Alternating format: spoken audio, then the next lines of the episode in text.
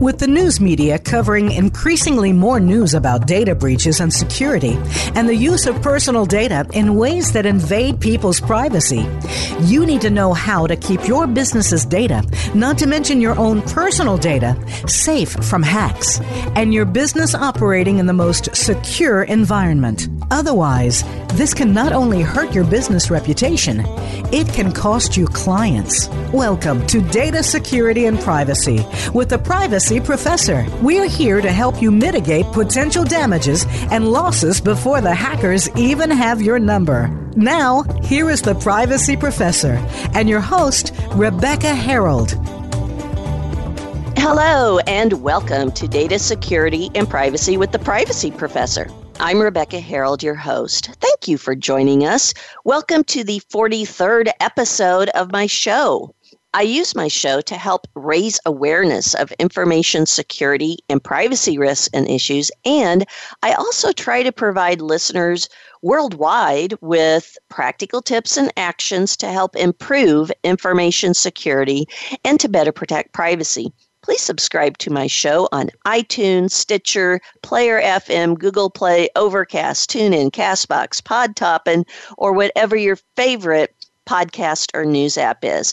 And of course, please subscribe to my show on the Voice America Business Channel website, and then you'll be notified as soon as a new show is available.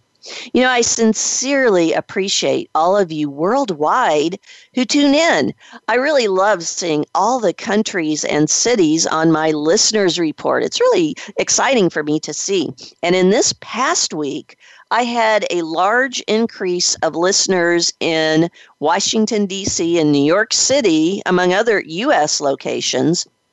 And then outside of the US, I see a large number of new listeners from Brazil, Iran, and Trinidad and Tobago, plus many more interesting locations that I've now put on my bucket list to visit someday. Thank you so much for all of you for tuning in. Now, if you're interested in being a sponsor or advertiser for my show, please also get in touch. And of course, if you need help with information or security, uh, information security or privacy, just let me know. And please keep all your feedback and questions coming in. I love getting all of them. So, my November Privacy Professor Tips message was published on October 30th. Did you get yours? Well, if not, please sign up for them. I've always provided them for free. You can sign up for them by going to privacyguidance.com and submitting your email in the box in the upper right part of your screen. And I will be publishing my December tips this week. Now, to my tip for my listeners for this week you know, gift giving holidays are coming on us really quickly now, right? And I know many folks are looking at giving IoT devices or smart devices, and there's a wide variety of them out there. There's a lot of folks looking at giving those as gifts. But keep in mind that various research shows that the vast majority of these IoT smart devices do not have adequate security and privacy controls built into them.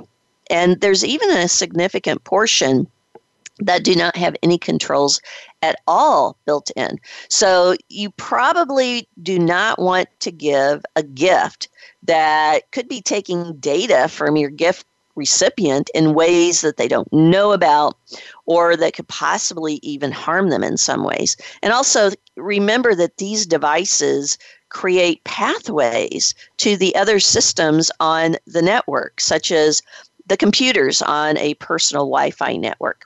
Just to name a few of the many risks that smart devices bring, along with, of course, the really cool things that they can do. So, I have two tips related to this. Number one, before you get an IoT device to give as a gift for someone, make sure you check the device vendors' privacy and security notices and policies on their website. Now, if they don't have a privacy or security notice on their website, or if the notice or policy basically states that they reserve the right to take data and use it however the heck they want, then don't get that device. And number two, if you are giving an IoT device as a gift to someone who is not tech savvy, then please sit with them right after you give them a gift and help them to get the security and privacy settings set up correctly and what's best for them. Make sure that they change the default password and help them to choose a strong password. You know, it should be alphanumeric and with symbols, and it should not be a password that's the same as their other passwords that they use for social media or for their work or employer. And definitely don't use the same password as they use for their financial sites and so on. Now, I'm giving these tips to correlate to my topic today. Internet of Things, which you often will hear referenced as IoT, and the different devices that use it are called smart devices. So, we're going to talk about IoT and smart device security and privacy today. Now, it's generally agreed that the term Internet of Things was coined by Kevin Ashton back in 1999 while he was working at Procter & Gamble. And he was describing RFID to executives and how it worked but very few organizations uh, and other you know folks in the general public they really didn't actually start using that internet of things term widely until years later. Now i've been interested in iot devices ever since i saw a little wi-fi enabled rabbit uh, called Nabaztag in 2005. And I noticed it because I thought, wow, look at this little device. It was able to give alerts and to speak to you about stock market reports, and it would give you the news headlines. And you could set you know your alarm clock on it so it would uh, tell you when you had something to do and it would give you your rss feeds and so on plus these little Wi-Fi digital rabbit robot types of personal assistants could also connect with each other. Now that was, you know, very interesting to me and I started researching and working with IoT device security and privacy uh, a lot more in depth in 2007 when I was doing research for a client on both the security and privacy risks of such devices. And then I started focusing on smart grid devices in 2009 when I started leading the NIST Smart Grid Privacy Group, and I found that very interesting, still looking at those issues. And then in 2010, medical devices and all of the smart and wireless uh, uh, devices that are now out there. Back in 2010, there were a lot fewer, but those interested me and concerned me as well, and along with the clients who had me doing work for them for that. And then a large variety of other direct to consumer devices in 2010. So IoT is something that I've, you know, I've been interested in for a long time. I've done several keynotes and sessions on IoT security and privacy for Secure World Expo in the past couple of years. And I'm co founder of the IEEE P1912 working group. And what we're doing there is uh, creating a security and privacy engineering standard for consumer smart devices. And you know, the numbers of devices are exploding, as are the numbers, of course, of related security and privacy risks. Now, I've wanted to cover IoT security and privacy on my show for many months, and I'm really happy to have an IoT security and privacy expert on the show today to have such a discussion from, uh, with me. So, today I'm being joined by Abhik Chaudhuri, the author of the book Internet of Things for Things and by Things, published by Auerbach in 2018, this year. So Abhik is a Chevening Fellow from the UK and also fellow of the Cloud Security Alliance in, based in the US. Abhik has 16 years of IT consulting and research experience in cybersecurity, privacy, and policy and works in the Design and Architecture Center of Excellence of Tata Consultancy Services.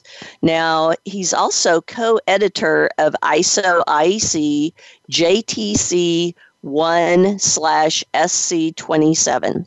Abhik is providing thought leadership for developing global cybersecurity and privacy standards. Abhik is an active member of the UN's Internet Governance Forum, IIC, ISOC, IEEE's IoT Technical Community, IEEE's Global Initiative on Ethics of Autonomous and Intelligent Systems, and IEEE Standards Association. Now, you can see even more about Abhik in his bio that is located on my Voice America business page.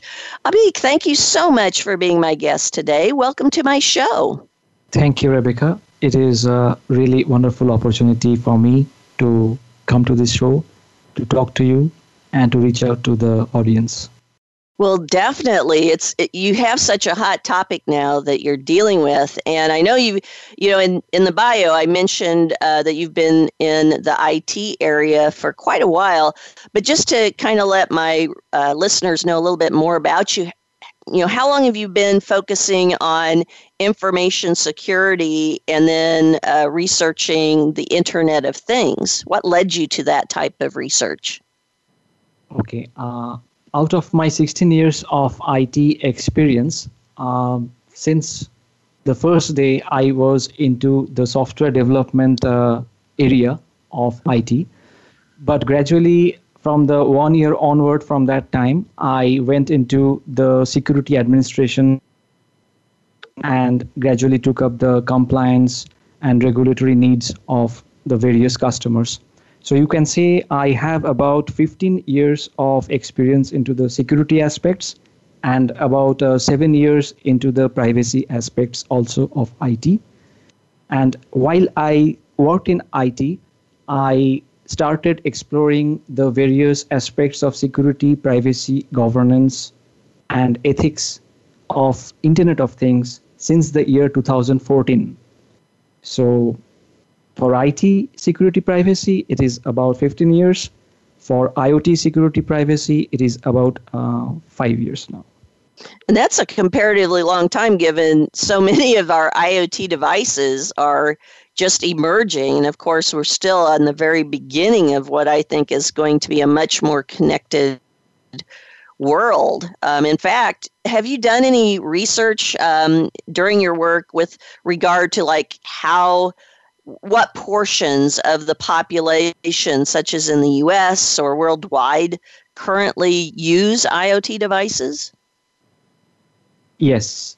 Uh, when I started working into the IoT domain about five years back, it was already in the path of reaching high expectation of users, specifically in the US and the developed countries.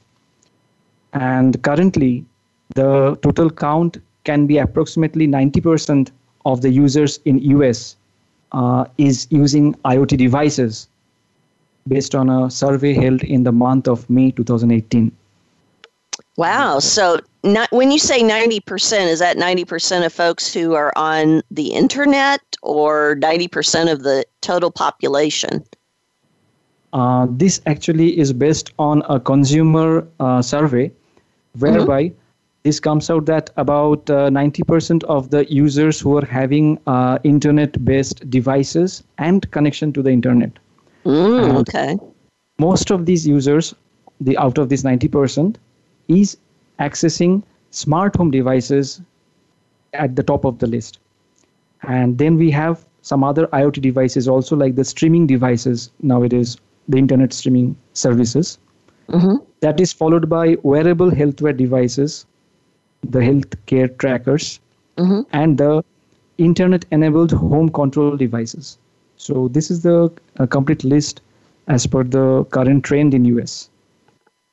It's very interesting because, like, you know, with the health trackers, I I remember, gosh, about five years ago, and I don't know the, the exact number, but you know, there for a while, Fitbits uh, were very visibly being used by so many people. I mean, I would look out in the audience when I would be teaching a class or giving a, a keynote, and I would see all the the uh, the Fitbit bands. They were very visible, but today, when I look out, I don't really see them that obviously, but yet when I speak with people, they're like, "Oh yeah, we use them." You know, it's you just can't see them. So I think that's another kind of change with the health trackers. The IoT devices are evolving so that maybe uh, they aren't as obvious when you're speaking with someone who might be using one of those connected devices or uh, smart devices.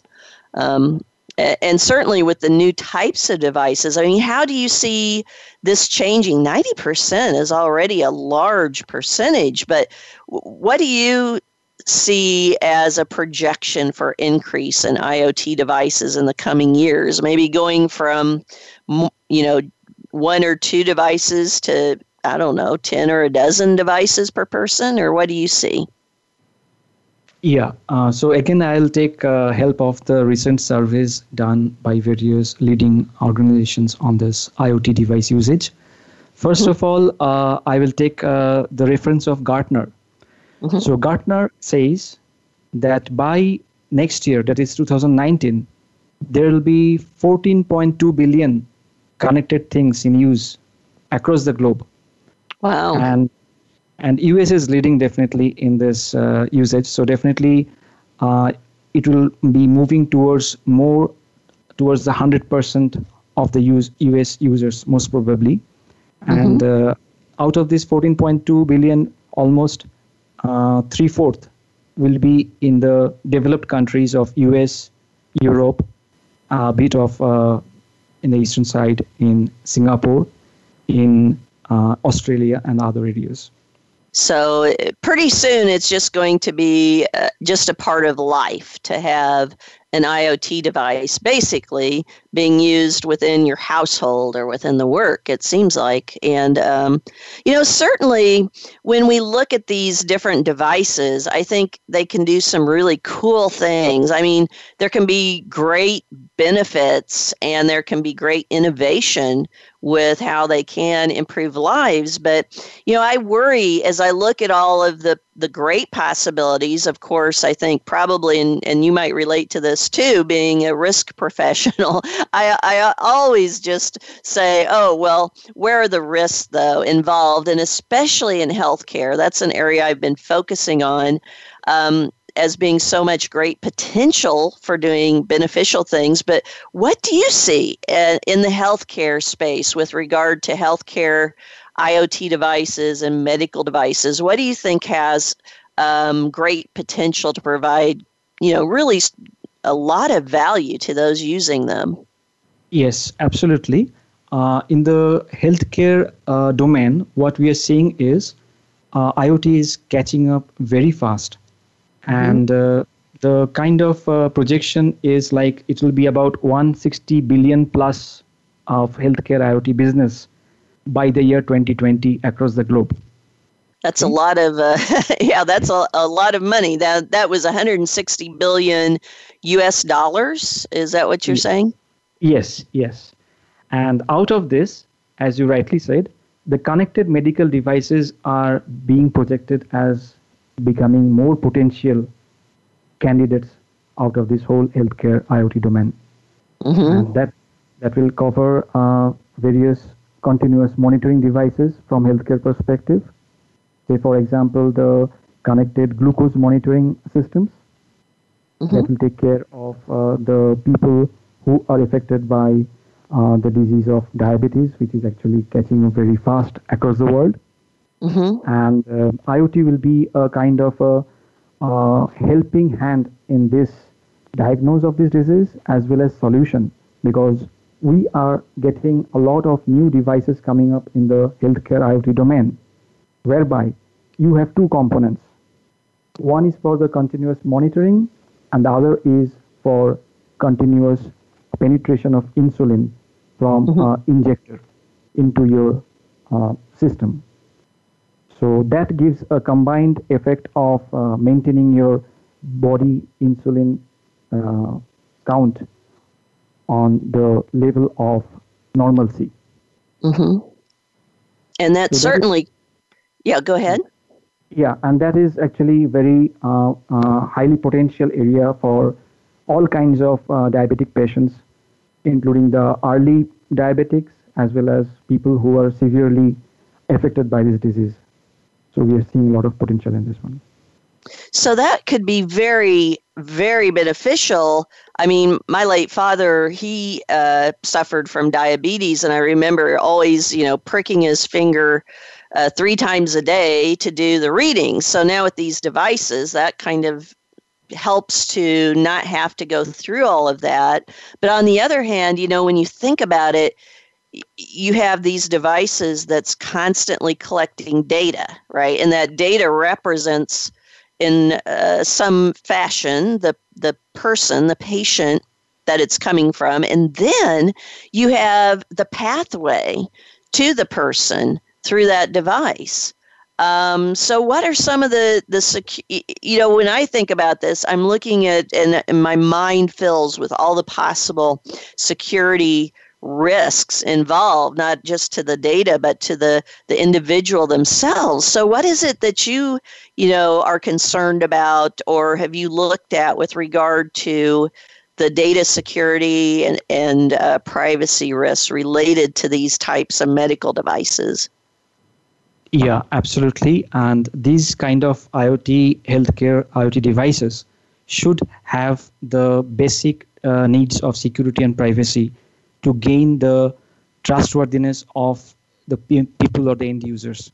What I've found in my research is most of these devices are very good in their uh, biofunctionalities, mm-hmm. but at the same time, they are lacking the basic features of the security of data the security of authentication mechanism to find out like uh, when to inject that uh, the the insulin into the body as per the need and who is actually doing it.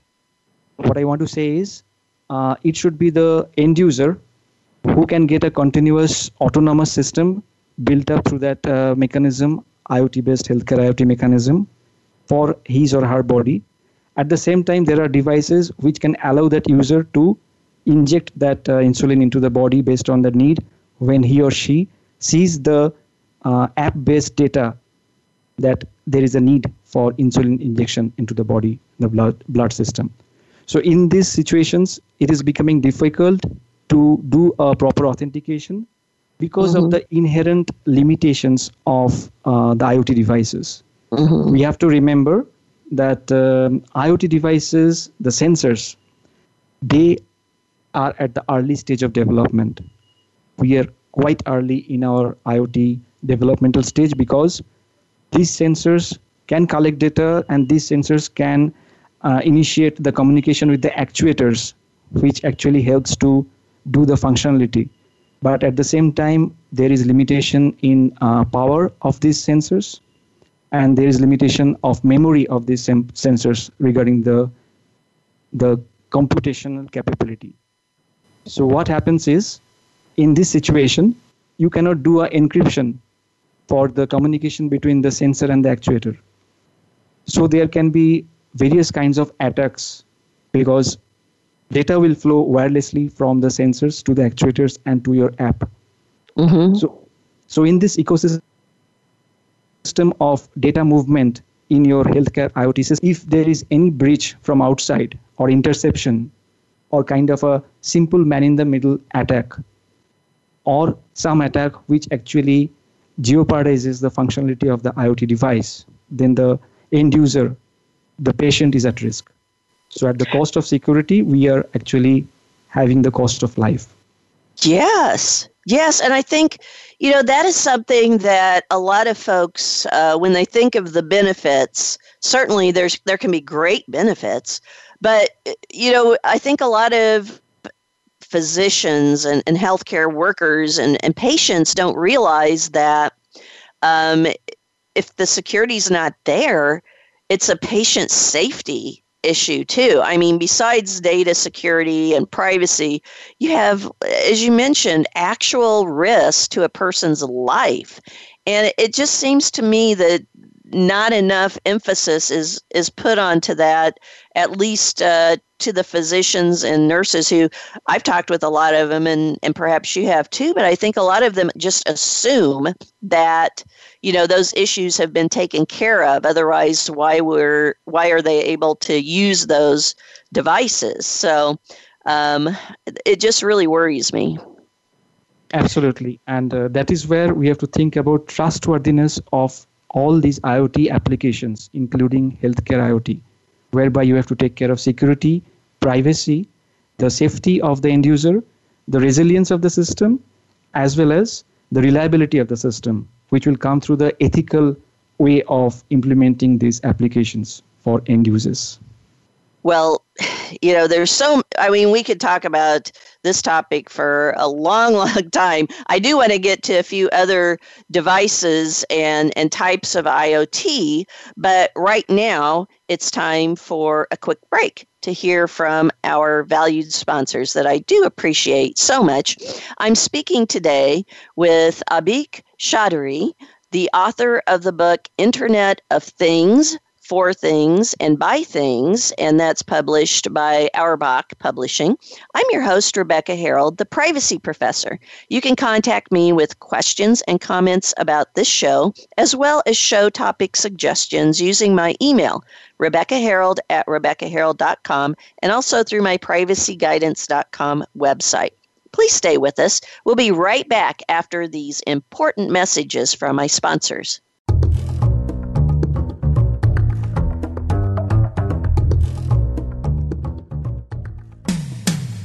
When it comes to business, you'll find the experts here.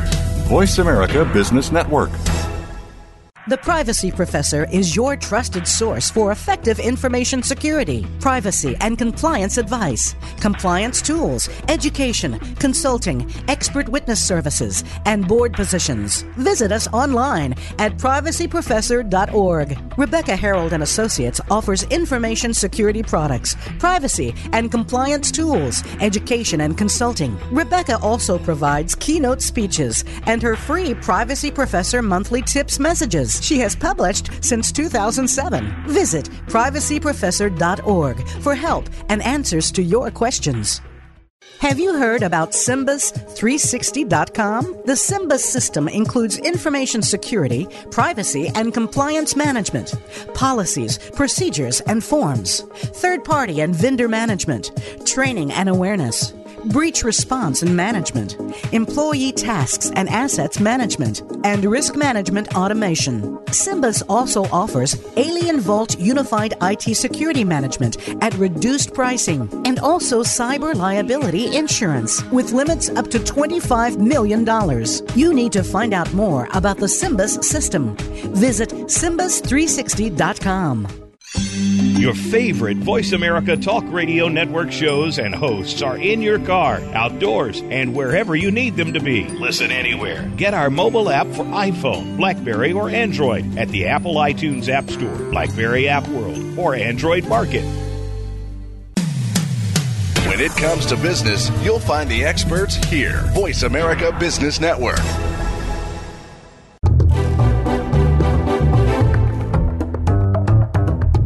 You are listening to Data Security and Privacy with the Privacy Professor. If you have a question or comment about the program, feel free to send an email to Rebecca Herold at RebeccaHerold.com. That's Rebecca Herold at RebeccaHerold.com. Now, back to Data Security and Privacy with the Privacy Professor. Welcome back to Data Security and Privacy with the Privacy Professor on the Voice America's Business Channel. I'm your host, Rebecca Herold, and I'm speaking today with Abhik Chaudhuri, the author of the book Internet of Things, For Things and By Things. And we're talking about um, smart device and IoT device security and privacy. So, what I want to move to now is um, connected cars, smart cars, because we're seeing so much more in the news about driverless cars and smart cars. So, Abhik, um, what kind of research did you find about connected cars and uh, driverless cars that our, our listeners should know about? Okay. Um, we are getting a lot of applications of IoT into the connected car uh, domain. And mm-hmm. the driverless cars or the autonomous cars are an extension of this connected car system, whereby the complete driving experience is through your systems fitted on the car and it is connected to the GPS systems to guide you through the uh, roads in the city or across the country. Mm-hmm. So I'm seeing that uh, while we are also developing a lot of features and functionalities regarding various uh, experiences with connected cars. Uh, for example, you can have sensors and software designed to detect the pedestrians on the road while the car is moving. And you can see whether any cyclist by error is coming closer to your car or not. And that can be seen from the dashboard view of the system in front of you. You don't have to turn your head around from the car. These things are there but at the same time a lot of security issues are also coming up i'm seeing that uh, connected cars can be intercepted from by hackers who can then guide those cars as per their need and that can also be like uh, creating an accidental scenario whereby that car, a car will be uh, thrown out of the highway and put into some ditch kind of uh, scenario or scene. So these are actually uh, threatening um, futuristic uh, views we are seeing with connected cars if we don't take care of the security aspects of it. Yes. Eh, I mean, this is something too, kind of like with medical devices. Not only do you have security and privacy issues, but you get into physical safety issues as well. And um, a couple of years ago, I got um, I got a, a, new car. It was wirelessly enabled, and uh, drove to the East Coast. I'm based in Des Moines, Iowa. And so my youngest son, we were looking at some colleges that were asking him to apply to college. So drove out to the East Coast to New London, Connecticut, and I thought, I'll try out this wireless connectivity. And as I was on the interstates driving, I turned on the, uh, I used an app, uh, WiGLE app, to see the other open access points on the road and the traffic around me. And I peeked, there were a lot of other cars it, within the vicinity that were also online, and I could tell through my little tools that I was using that um, they did not have any security uh, on you know their their environment, their Wi-Fi environment. And I was thinking, just think about how easy it would be when you're driving uh, in a lot of traffic to get on and actually get into people's smartphones and laptops if they're in the on their laptops. Some of the you know riders uh, uh, in, those cars and get to the data in addition to the physical. Uh, safety aspect. So it just seems like, you know, we have all of these types of Wi Fi networks now on wheels um, traveling around each other, giving a, a, great opportunity with the lack of security to get into a lot more data than people might even realize. I mean, what do you uh, recommend to those who are are using smart cars with Wi-Fi access points or thinking about getting a smart car or driverless car uh, when it comes to security, cybersecurity, and, and privacy. Absolutely. And uh, when people are actually buying these cars and starting to use them, I will first tell them that uh, don't go for default settings of any of your IoT enabled devices. Don't go for unsecured wireless network connectivities.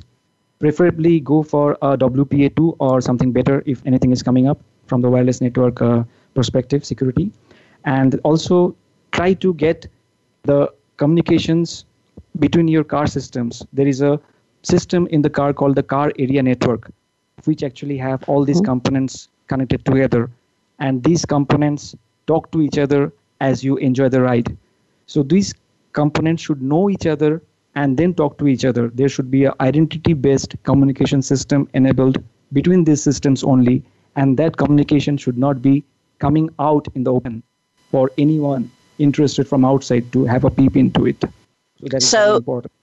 So, how do people get? Is there a general common way for folks to be able to see what these settings are? Or does that vary greatly from one type of vehicle to another? Uh, generally, I'll tell that it is not feasible to get into the information just directly while you are getting to the car.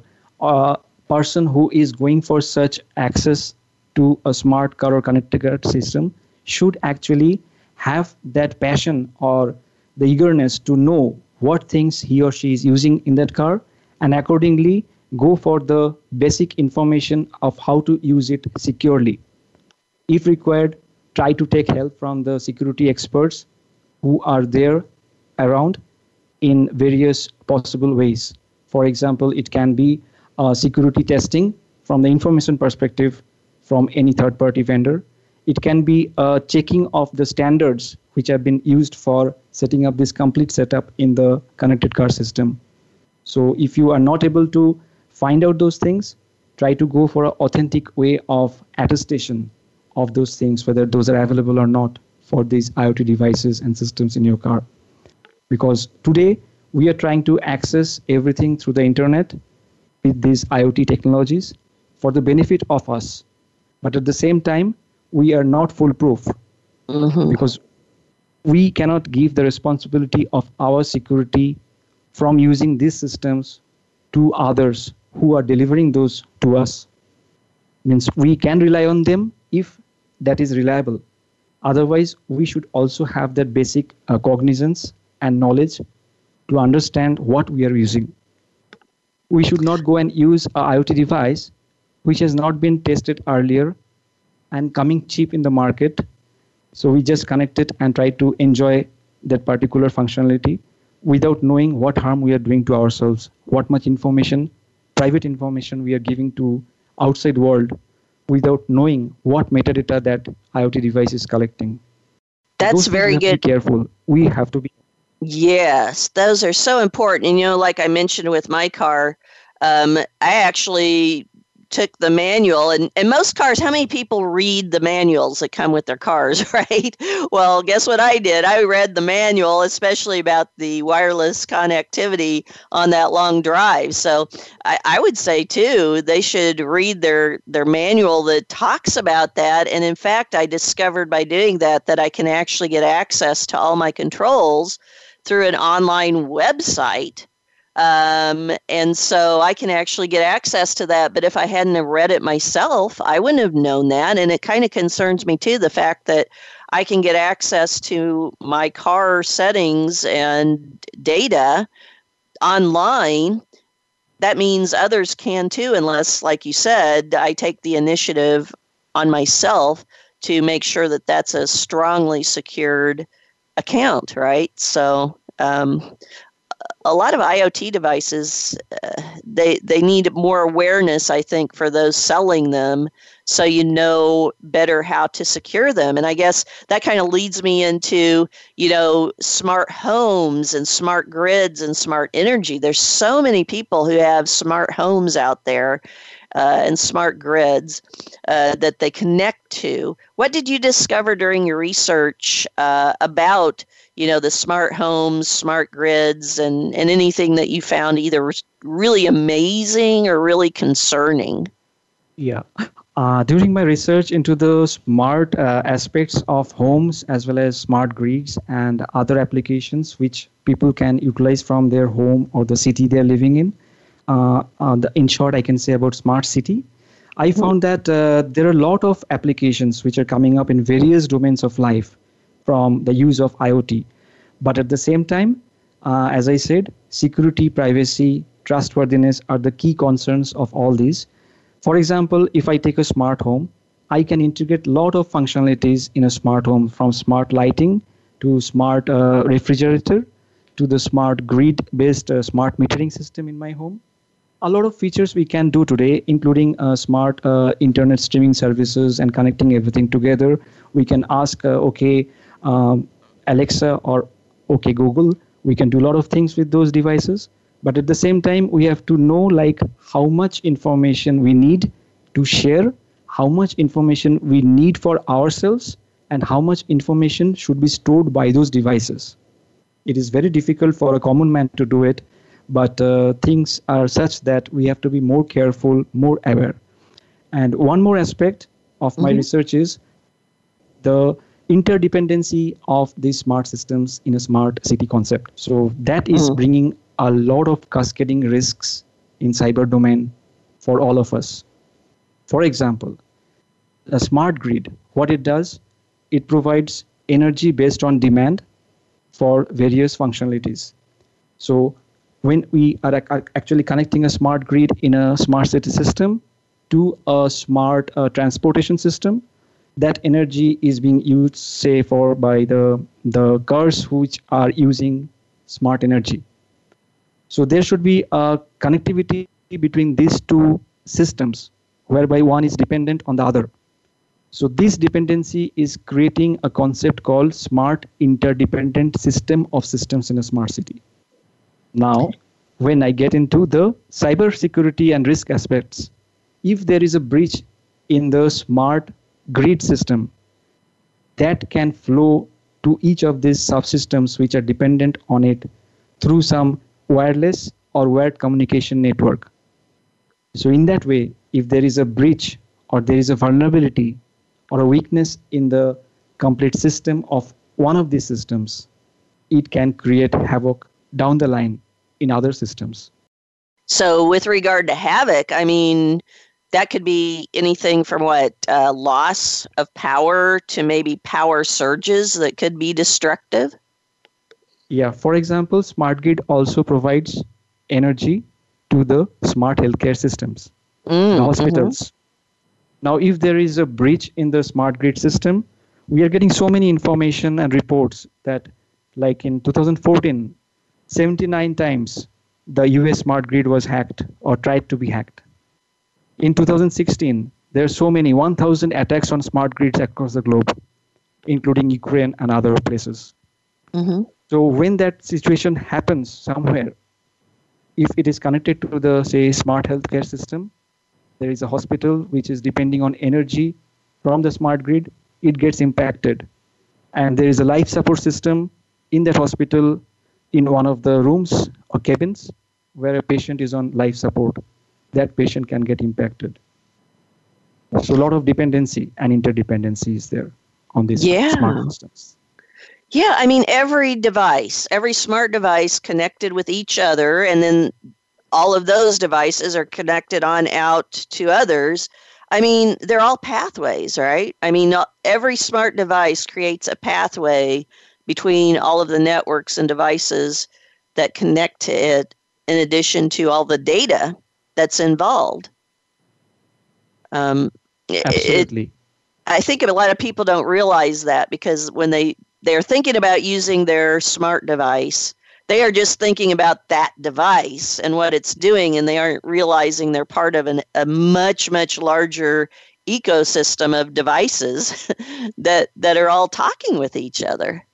Absolutely, Rebecca. That is why today, with smart devices, every human being is becoming an open point for vulnerability into the cyber system, which is connecting the whole world. So we have to be very much aware when we are holding a smartphone in our hand and accessing these smart system applications from that phone, we should take care that our mobile security is at par to prevent any kind of cyber breach or hack through that phone to our other smart systems which can get impacted and can impact millions of people across the globe and people don't even realize it. And it, well, is that I want to get to your book now in the last part of our show here. Um, what uh, motivated you to write uh, the book? Is it some of the reasons that you've given so far, or I guess what led you to write a book about the Internet of Things?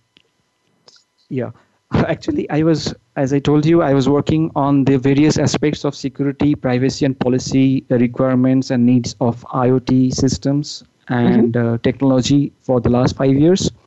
So during this time, I felt like I should bring out this complete set of findings and what general people should know, what mm. our regulators should know, what our policymakers should know, what the technologies should know, what the common man should know.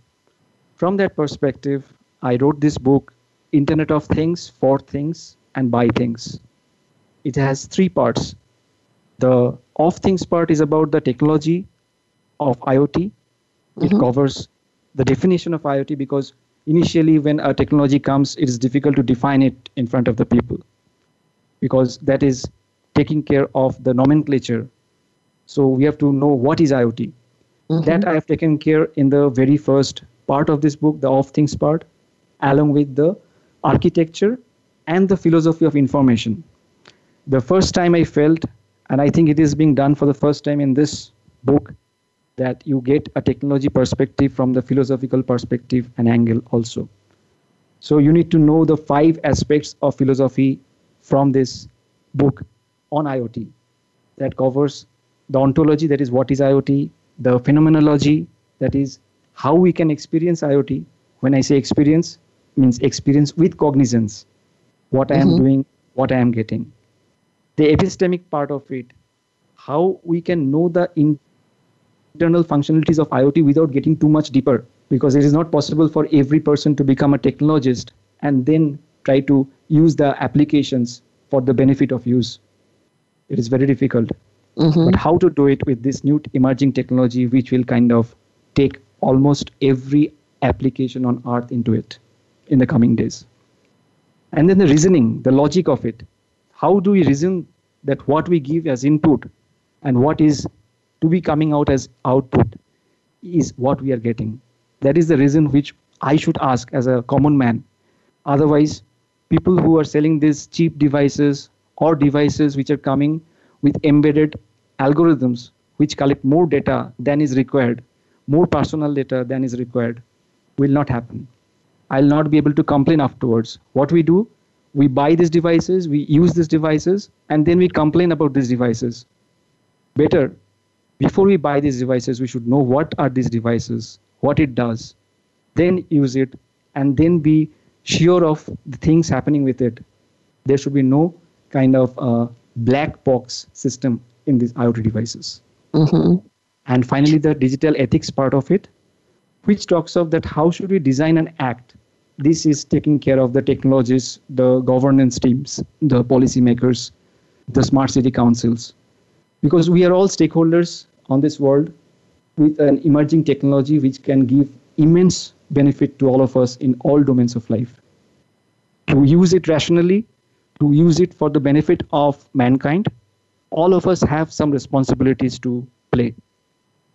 Hackers will always be there. Breachers will always be there who will do the breaching, data mm-hmm. breaches, mm-hmm. and other kind of breaches. But how to prevent it in various aspects? One is the personal self-help knowledge of an ecosystem of the people using it. One is the governance from the policy perspective.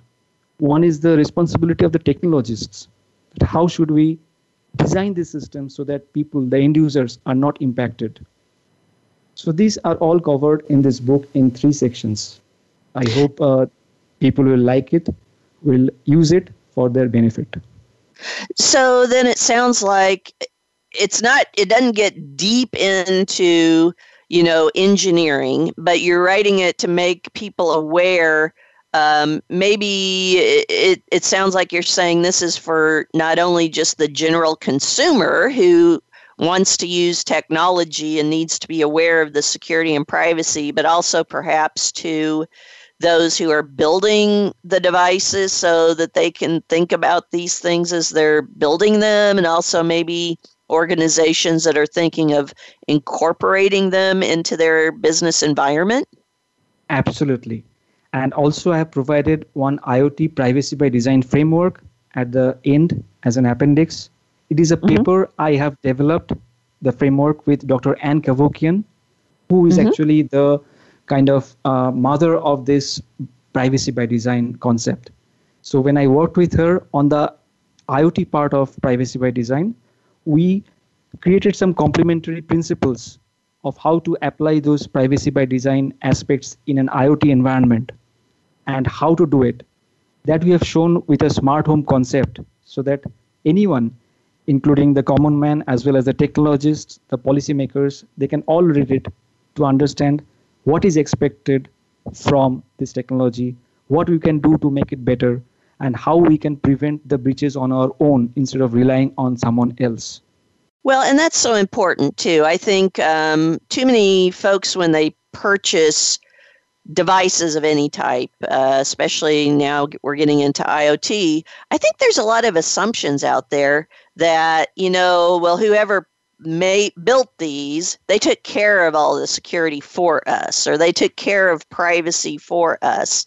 And i think they don't realize that when we're talking about these very new types of technologies that can connect to you know potentially unlimited numbers of other devices that um, you know those controls simply aren't there. So like you're saying it's up to each of us to protect ourselves if we choose to to use these devices then? Uh, at, at a basic level, definitely, yes. Mm-hmm. You cannot go ahead and do everything on your own, but definitely as a concerted effort, as a kind of a collective intelligence, definitely, yes, we can get benefit from each other's uh, knowledge from the use of these devices or how to do this uh, uh default settings so that these cannot create problems later and how to check those default settings to get our own settings done so that we do not complain afterwards. These kind of things, the basic awareness definitely will come into the people if they go through this book. And also, it will arise interest among the common man as well as the policymakers and technologists to see okay, these are the issues which are there from the security, privacy, and governance aspects in IoT and the smart city applications. So definitely, I hope that this book will be uh, utilized for the benefit of this technology. Well, certainly IoT devices are definitely not going to go away. I mean, we're going to have them now forevermore, right? Uh, we're going to have digitized and, and smart types of devices used in more and more parts of our lives. So it's important for everyone to to learn more about it. Now we're getting close to the end of our show here, but maybe in, in a minute or two, what would be, you know, just about IoT security in general? What is a primary point that you want to leave with our listeners today about IoT security and privacy? Uh, before ending, I would request the readers and the listeners of this show and my book that better to have a check done from your own end about the device you have identified for your own benefit of use. So when you are cho- choosing something from the internet or from the market, any IoT device, have a look at how it functions and what is the output it is saying it will give based on what input it is taking. If you see that the output requires only one or two parameters of those inputs which it is saying, then definitely you can raise a hand. Mm-hmm. Unfortunately, a lot of these devices don't say what they need as input, or otherwise they will kind of keep it a secret. They will say we will collect two parameters. Instead, they might collect five parameters. So then you are actually getting into a black box system. So be careful of those kind of devices by checking the various types of uh, Facebook based or other technology based or other common uh, knowledge sharing based uh, portals and self help groups. Take help from the people who are actually working on these domains and try to raise awareness if you are impacted by any means so that we don't spread it across the world. We have seen in 2016 how smart webcams mm-hmm. are actually creating a havoc across the world because they are on default settings and can be connected instantaneously by these hackers to create a malware infection. So, so we have to be very careful. Yes. Well, I think those are very, very good advice, Abhik. Thank you so much for being on the show today. Thanks a lot, Rebecca, and thanks, uh, audience, for this wonderful session.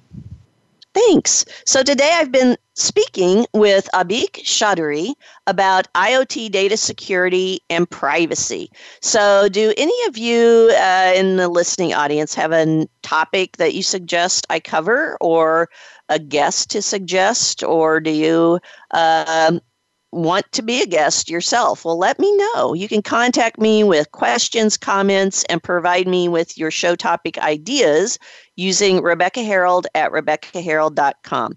Please tune in to the show each week. If you cannot make our scheduled live time, you will always be able to listen to the recordings, and you can find recordings of all my past shows on iTunes, Mobile Play, and all those other apps that I talked about before, in addition to, of course, on my voiceamerica.com business channel website.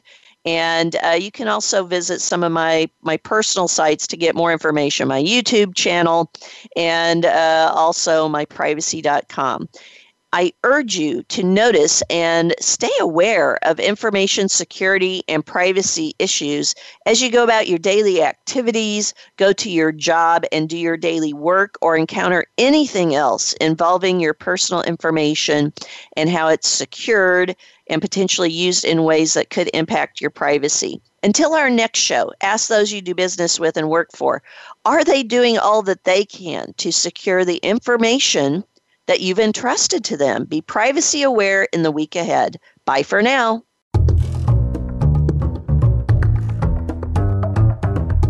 Thank you for tuning in this week. Data Security and Privacy with the Privacy Professor can be heard live every Tuesday at 2 p.m. Pacific Time and 5 p.m. Eastern Time on the Voice America Business Channel. Until next week, stay safe.